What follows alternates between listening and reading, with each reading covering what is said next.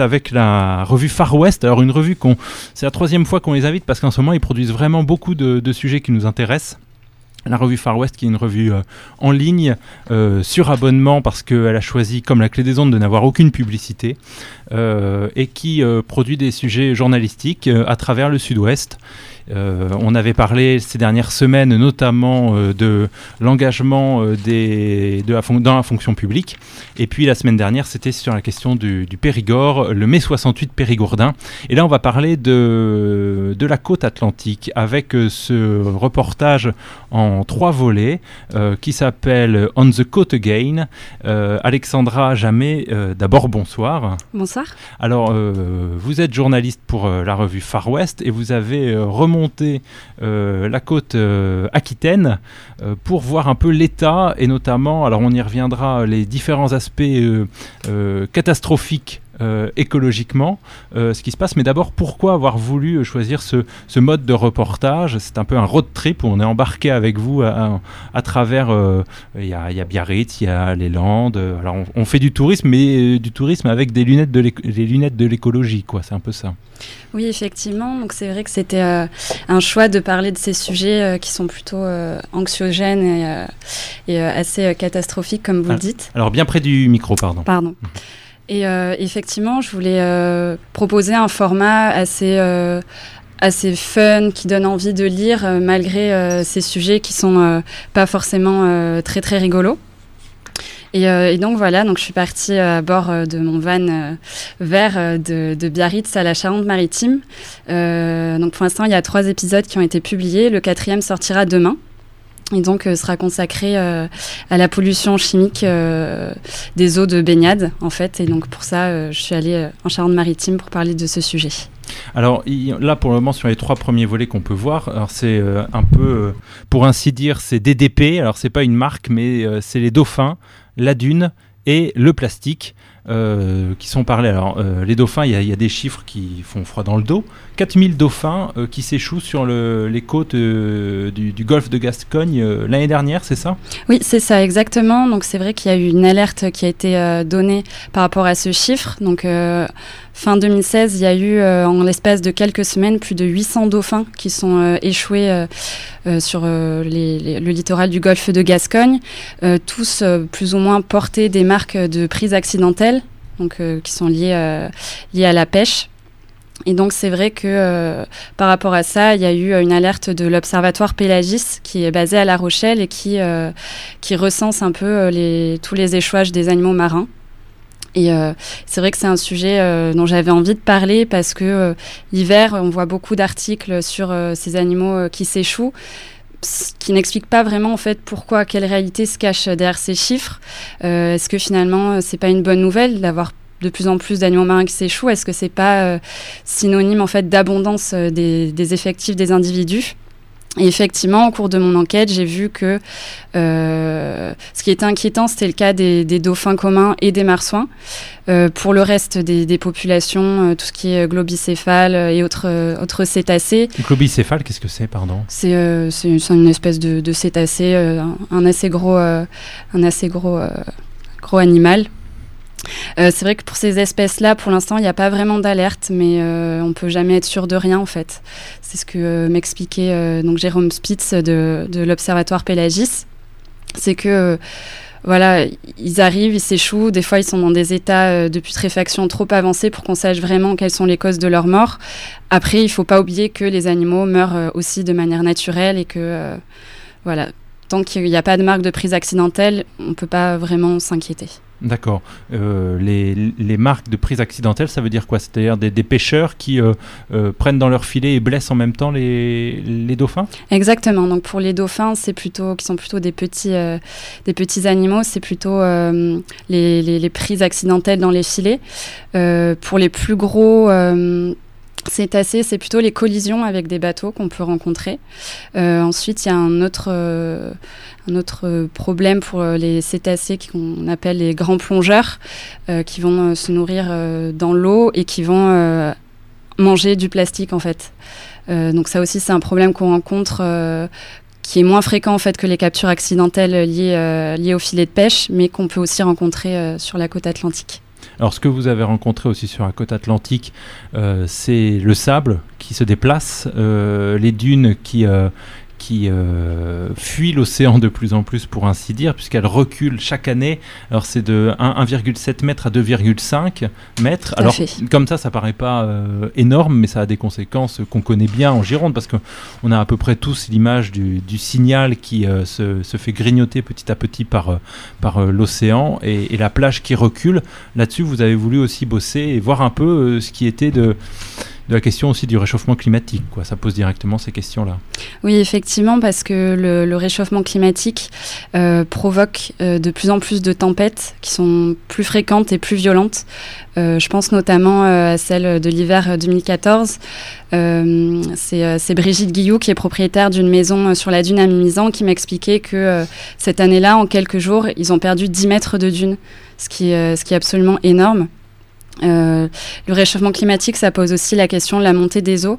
Mais comme euh, me l'expliquait euh, Nadia Sénéchal, qui est la chercheuse avec qui j'étais en contact, la montée des eaux, pour l'instant, on ne la voit pas. En fait, c'est une problématique qu'on aura dans 100 ans.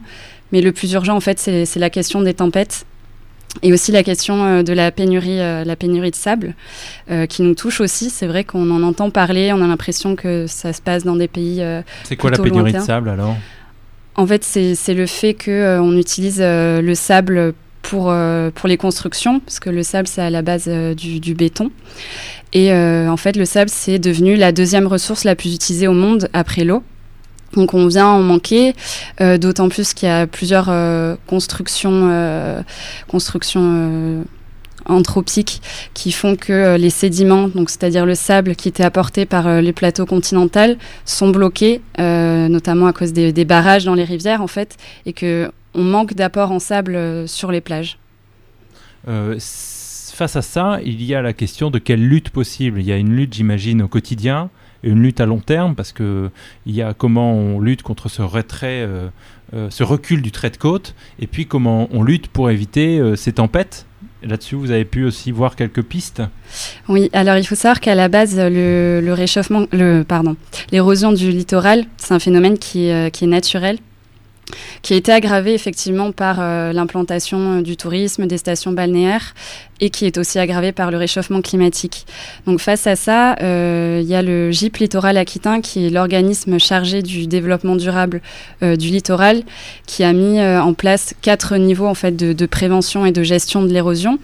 Donc un premier niveau qui consiste à, à, surveiller en fait cette érosion à partir du moment où il y a trop d'enjeux, où il y a un trop fort recul des côtes on passe à un accompagnement euh, des processus naturels, donc c'est-à-dire on plante des végétaux dans la dune pour la stabiliser. Ça c'est une méthode euh, de gestion qui est assez douce. Ensuite, quand ça suffit pas, que c'est des, lieux où il y a trop d'enjeux euh, touristiques ou, ou de logements, on passe plutôt à des constructions dures. Donc c'est-à-dire on va mettre des digues en place, des, des murs verticaux en fait qui vont qui vont absorber l'énergie des vagues et du coup protéger ce qu'il y a derrière. Enfin, le dernier niveau euh, qui est envisagé, euh, notamment euh, à Lacano, c'est la relocalisation complète en fait des, activités, c'est-à-dire donc déconstruire en fait ce qui est en place pour reconstruire plus en arrière.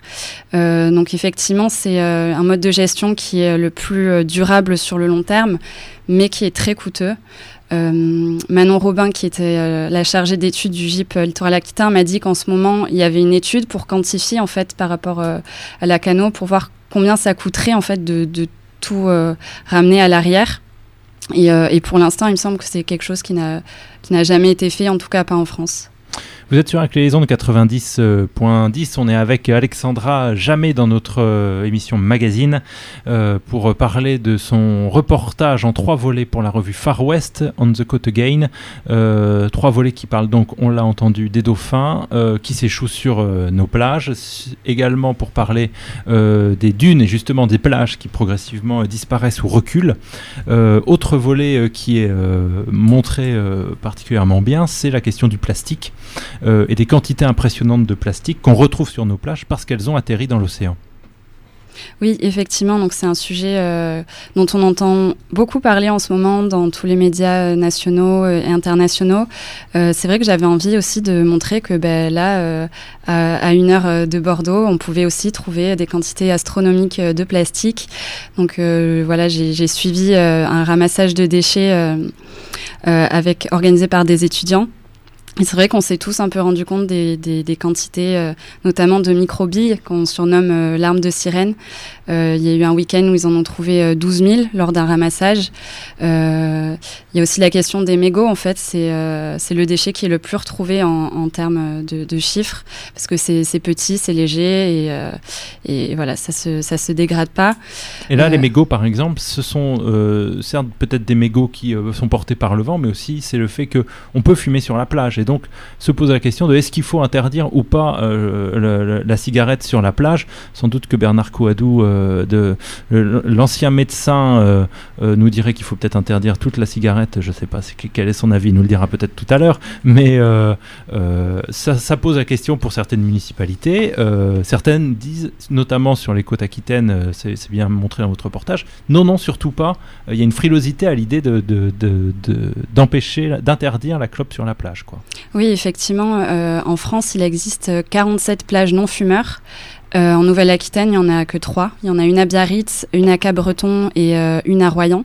c'est vrai que j'ai contacté la Ligue contre le cancer, en fait, qui est à l'origine de, cette campagne pour interdire la cigarette à la plage et qui m'expliquait que tout simplement les municipalités en Nouvelle-Aquitaine étaient frileuses à l'idée de supprimer la cigarette. Alors sur, ces, plastiques, euh, il y a aussi euh, une responsabilité du coup, de, clairement de, l'action de l'homme, euh, sans prise de conscience de la société, sans prise de conscience du monde industriel, parce que certes, du coup, arrêter de, fumer sur les plages, ça aurait une incidence directe, mais il y a toutes les incidences indirectes, c'est-à-dire consommer du plastique chacun, et notamment les industries qui en utilisent énormément. ces questions-là, ces alertes lancées en tout cas sur la question du plastique, est-ce qu'elle trouve un écho ou est-ce que, visiblement, pour le moment, rien ne change? Alors au niveau euh, citoyen, il y a un vrai mouvement qui est en train de se créer euh, autour du zéro déchet. Euh, ou euh, tout simplement de la réduction euh, du plastique. Donc c'est vrai que moi j'ai pu rencontrer plusieurs personnes qui étaient adeptes de ce mode de vie qui consiste en fait à remplacer tous les produits jetables en plastique par des alternatives durables. par exemple, arrêter de boire l'eau en bouteille, s'acheter une gourde en inox qui dure des années et boire l'eau du robinet qui est aussi bonne que les eaux en bouteille, ou essayer de privilégier quand on fait ses courses l'achat de produits en vrac euh, il y a de plus en plus de, de, magasins qui acceptent qu'on vienne avec euh, nos propres contenants, donc euh, avec des, des tupperware, des bocaux, pour se ravitailler et limiter l'usage des emballages plastiques. Ces alertes aussi, elles, essaient d'atteindre, ces alertes lancées, que ce soit sur la question du réchauffement climatique, des tempêtes, euh, lancées par euh, le, le, GIP Littoral Aquitaine ou que ce soit cette question des, plastiques, elles sont aussi lancées à destination euh, des autorités qui ont plus de pouvoir encore que les citoyens. Est-ce que là-dessus, il y a un sentiment d'écoute ou pas spécialement? Euh, alors c'est vrai que moi je me suis plutôt concentrée sur euh, ce qu'on faisait euh, au niveau citoyen. Mhm. après je sais que par exemple depuis le 1er janvier 2018, la loi biodiversité interdit les microbilles plastiques qu'on trouve dans les, les, cosmétiques, les exfoliants et qu'on retrouve ensuite par dizaines de milliers sur les plages. c'est vrai que pour l'instant beaucoup des interlocuteurs euh, avec qui euh, j'étais en relation déploraient le manque d'action en fait des autorités publiques et, euh, attendaient effectivement quelque chose, une réaction de la part de l'État. Alors on rappelle. Bien sûr. Excusez-moi, est-ce que je peux demander une précision? Je, je comprends pas, je vois pas bien ce que c'est ces microbilles plastiques.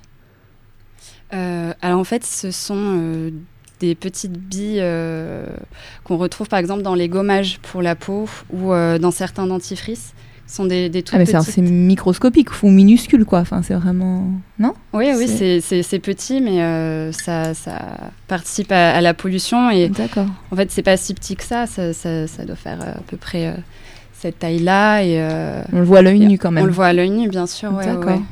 on, on, le voit à l'œil nu c'est pas rare d'en trouver quand on va à la plage si on regarde un peu, si on fouille un peu dans le sable, on en trouve assez facilement. D'accord, qui sont plus gros que des grains de sable en fait. Oui, oui, oui bien sûr, ils sont plus gros que des, grains de sable. Oui. Bernard euh, Coadou, l'avis du médecin sur, sur ce qu'on disait oui, mais il y a plusieurs niveaux de discussion. Il y a le, plastique qui paraît le, très toxique, effectivement. Il y a des émissions qui, qui le rapportent assez souvent. Après, je réfléchissais pendant que vous parliez sur euh, les mégots, mettons, qui sont complètement banalisés. C'est vrai que moi, en tant que médecin, alors euh, j'ai 67 ans, j'ai été formé il y a longtemps.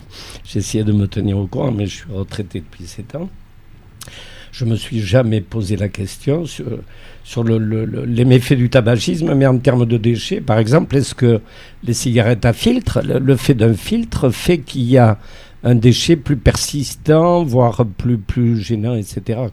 Et puis au-delà, je crois que c'est toute la question du jetable.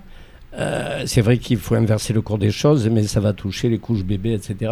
Moi, j'ai des mmh. petits-enfants, là, c'est des déchets considérables aussi. Donc, mmh. euh, est-ce que tout est un peu lié, mais je crois que il, me semble que ça serait important, mais il y en a sûrement que je ne connais pas des actions, d'avoir quelque chose de symbolique sur une priorité et puis essayer de, faire avancer la conscience générale, quoi. Peut-être. Oui, effectivement. Alors par rapport aux, couches, il existe des couches lavables en fait qu'on peut euh, qu'on peut réutiliser. Euh, euh, voilà, plutôt que les couches jetables. Et oui, par rapport à ce que vous dites, effectivement, il faudrait euh, responsabiliser un peu plus les gens et euh, mm. leur faire prendre conscience que euh, jeter un mégot dans la rue, en fait, ça a un impact direct sur l'environnement. Et, et, voilà, qu'il s'agirait juste de, de, se promener avec un cendrier jetable, de ne pas jeter ces mégots n'importe où, notamment sur la plage. Et, oui, ça c'est sûr qu'il faut, euh, il faut qu'il y ait une prise de conscience qui se fasse. Oui. Et puis on voit effectivement que sur cette question des, par exemple, des microbilles plastiques, euh, au-delà de la responsabilisation des, des citoyens, c'est la responsabilisation des autorités qui fait qu'on va arrêter là du coup les, de, de, de, de, mettre des microbilles plastiques dans euh, toutes sortes de, cosmétiques. Merci beaucoup. Pardon. C'est sûr, moi ça me fait penser à la, la question de la responsabilité individuelle avec le zéro déchet. C'est très bien. Après, quand je vois par exemple qu'en Angleterre, ils ont pris la décision législative d'interdire les pailles en plastique, tout de suite l'impact est beaucoup plus fort mm. que de, des campagnes de sensibilisation où on dit aux gens non, refusez la paille en plastique. Moi-même, quand je vais dans un magasin pour les enfants, dans un restaurant, euh, il faut insister pour refuser la paille. Et la, la serveuse qui dit Ah, mais si, ça leur fait plaisir. Donc euh, voilà, à partir du moment où il y a une décision législative, clairement, l'impact il est beaucoup plus fort que euh, de compter sur la responsabilité individuelle des, citoyens. Oui, enfin, moi je suis tout à fait d'accord. Ça répond à la question que tu posais tout à l'heure. Parce que l'incitation, la prévention, c'est bien, mais à des moments, il faut des interdictions. Hmm. La clé des ondes 90.10, là où le débat se fait, euh, c'est un peu ça, c'est Kaléidoscope. Merci Alexandra Jamais d'être venue nous parler de ce reportage euh, On the Coast Again. Merci.